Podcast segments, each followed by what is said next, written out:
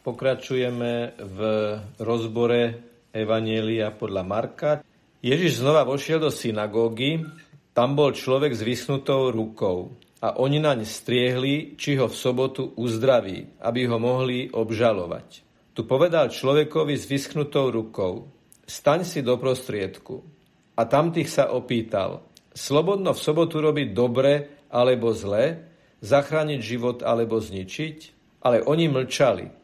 S hnevom si ich premeral a zarmútený nad zaslepenosťou ich srdca povedal človekovi, vystri ruku. On ju vystrel a ruka mu ozdravela. Farizei vyšli von a hneď sa radili o ňom s Herodiánmi, ako ho zahubiť. Počuli sme slovo pánovo. Máme pred sebou evanelium, sme pozvaní do ňoho vstúpiť, aby sme sa stotožnili s postavami, ktoré tam sú. Prvé, čo nám evangelista opisuje, je človek s vyschnutou rukou. Výraz použitý na opis ruky, že je vyschnutá, má v sebe atmosféru nielen, že je chorá ruka, ale že je oslabený človek vo svojich životných základných funkciách, teda že je ohrozený na živote. Nie je len o zdravie ruky, ale zdravie celého človeka na telesnej aj na duchovnej úrovni.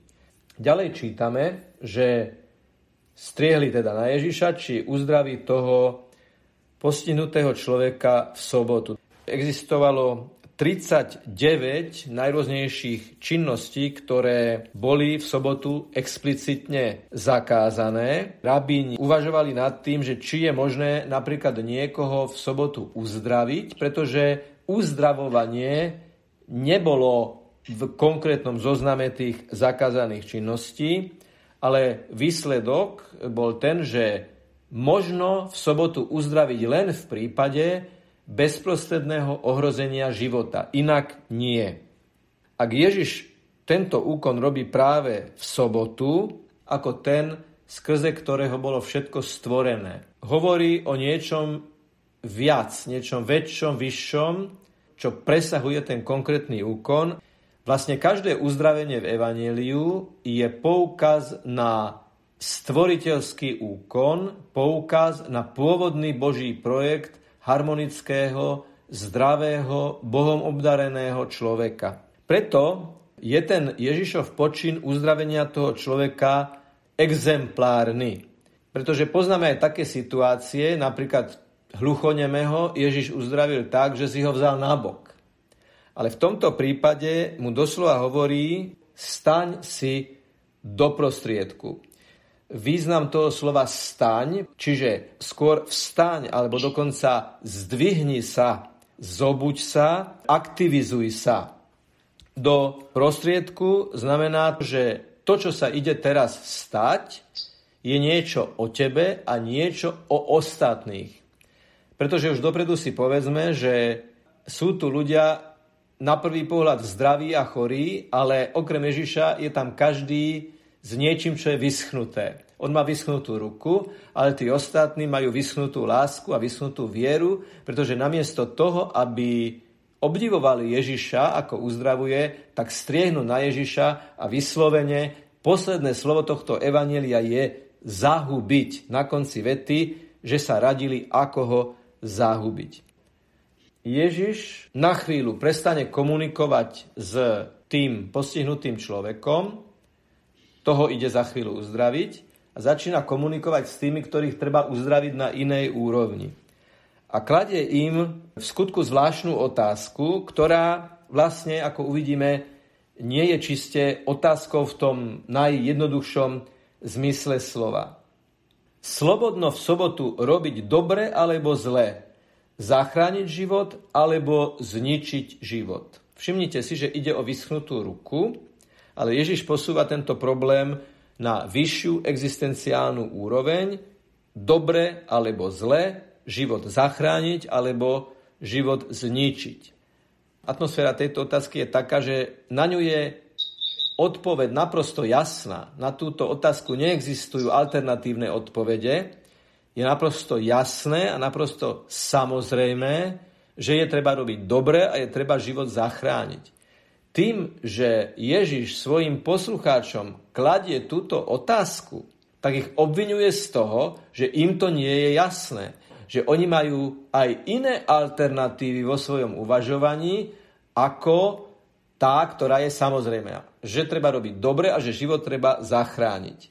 A usvedčil ich v tom zmysle, že oni ako reagujú na túto otázku, ale oni mlčali. To znamená, nepovedali mu, že treba robiť dobre a že život treba zachrániť. Možno nás prekvapí, že Ježiš, ktorý je láska, ktorý sa modlil na kríži za tých, ktorí ho ukrižovali, ktorý hovoril o odpúšťaní nie 7, ale 77 krát, si ich s hnevom premeral a zarmútený nad ich zaslepenosťou ich srdca povedal človekovi a tak ďalej. Aby sme porozumeli slovu hnev, musíme najprv rozumieť slovu zarmútený.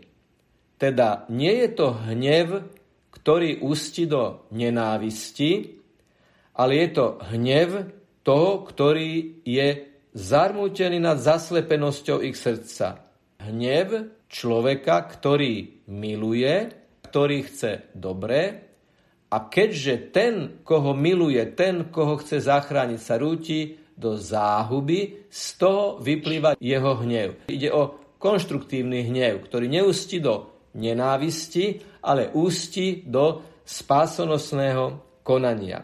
Slovo premerá v slovenskom preklade treba ešte doplniť, pretože v tom gréckom výraze periblepestaj je tam to peri. Čiže v gréčtine peri znamená niečo, čo ide dookola, čo obsiahne nejaký okruh ľudí. Čiže Ježiš sa pozrel na okolo a si ich premeral. Čo v interpretácii tohto evanelia neznamená odsudzujúci pohľad, ale pohľad, ktorý sa snaží všetkých obsiahnuť ktorý všetkých miluje a ktorým všetkým ponúka svoju záchranu. Navyše je to gesto človeka, ktorý má priamy pohľad. Že? Zvykneme hovoriť, že priamy muž s priamým pohľadom alebo priamy človek, ktorý sa priamo pozera druhým do očí. Nebojí sa ich a v posvetnom sebavedomí a vedomí svojej úlohy sa s odvahou pozerá na všetkých naokolo, aj vtedy, keď mnohí z tých, ktorí sú naokolo, Nielen, že s ním nesúhlasia, ale budú ukladať o jeho život. A vtedy povedal človekovi, vystri ruku.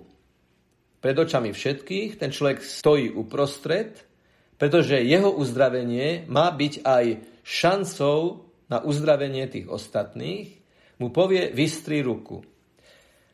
Viete si predstaviť, že by ste niekomu, kto sedí na invalidnom vozíku, povedali vstáň, prosím ťa. A viete si predstaviť, že by ten človek, ktorý tam povedzme sedí 30, 40, 50, dajme tomu 80 rokov, že by sa o to pokusil? Tento muž, napriek tomu, že to určite neúspešne skúšal nesmierne veľakrát, sa pokúsil tú ruku vystrieť. On ju vystrel. Ten prvý pohyb, ten prvý pokus, to prvé hnutie bol veľký krok viery. A všetci to videli, že ten, ktorý má vyschnutú ruku a azda bol so svojím osudom už zmierený, že to nikdy inak nebude, znovu sa pokusil pod Božím príkazom z Božej moci urobiť niečo, čo prinieslo potom veľmi dobré ovocie. On nás tento človek s tou vyschnutou rukou vlastne učí, aby sme sa nikdy nevzdávali. Aby sme sa vždy znovu a znovu pokúšali o niečo, čo je lepšie ako to, čo práve je. Aby sme aj v tej najtmavšej slepej uličke hľadali možno aj jeden milimeter od tej, od tej oddelujúcej steny, hľadali nejakú kľúčku, nejakú dierku pre kľúč, ktorý nám otvorí ďalší priechod. On ju vystrel a ruka mu ozdravela. Slovo vystri ruku biblisti hľadali paralely v starom zákone, to sa týka naozaj aj tej slepej uličky, kde Boh v starom zákone takým veľmi dôležitým spôsobom, vo veľmi dramatickej a dôležitej situácii, hovorí veľkej biblickej postave vystri ruku. Je to v situácii, keď Mojžiš stojí pred morom a Boh mu povie vystri ruku a tá vystretá ruka spôsobila, že sa more rozostúpilo a Izraeliti mohli začať svoju púd do zaslúbenej zeme. To znamená uzdravenie ruky, ale aj uzdravenie cesty, otvorenie nového horizontu, otvorenie novej dimenzie pre život človeka. Sme pozvaní aj v tých veciach, o ktorých by sme povedali, že sú beznádejné, že sa mi to miliónkrát nepodarilo a už sa mi to nikdy nepodarí. Kresťan, ktorý uveril Kristovi, ktorý žije z Krista, by nikdy na nič nemal povedať, že niečo je beznádejné, tak ako tento človek s vysnutou rukou, Ježiš mu povedal, urob to. A on to urobil a ruka mu ozdravela. Lebo to bola Božia vôľa a bol to znovu stvoriteľský úkon. Pretože ruka je symbolom aktivity, vyschnutá ruka je symbolom pasivity. Uzdravená ruka je vstup do novej aktivity, je nový začiatok, je nový reštart. Stále je tu zápas toho dobrého a zlého. Farizei hneď sa radili o ňom, ako ho zahubiť. Vždy musíme počítať s tým, že keď budeme ľuďmi nádeje, viery, keď budeme ľuďmi oddanými Ježišovi Kristovi, že budeme musieť čeliť aj protivenstvám a možno naša závislosť alebo pokušenie alebo nejaké okolnosti sa budú snažiť v nás zabiť nádej, ktorú nám dáva Ježiš Kristus. A my znovu a znovu musíme pod Božím príkazom, pod Ježišovou inštrukciou znovu tú ruku vystierať, aby bola aktívna. A vždy, keď v oče náši hovoríme buď vôľa tvoja, tak to hovoríme ako tí, ktorí si prosia impuls, silu pre plnenie Božej vôle, pre vystretie tej vysychajúcej ruky smerom k aktivite pre budovanie Božieho kráľovstva aj pre tých ostatných. Nech je to pre nás teda povzbudením a nech je pochvalené a zvelebené meno pánovo od teraz až na veky.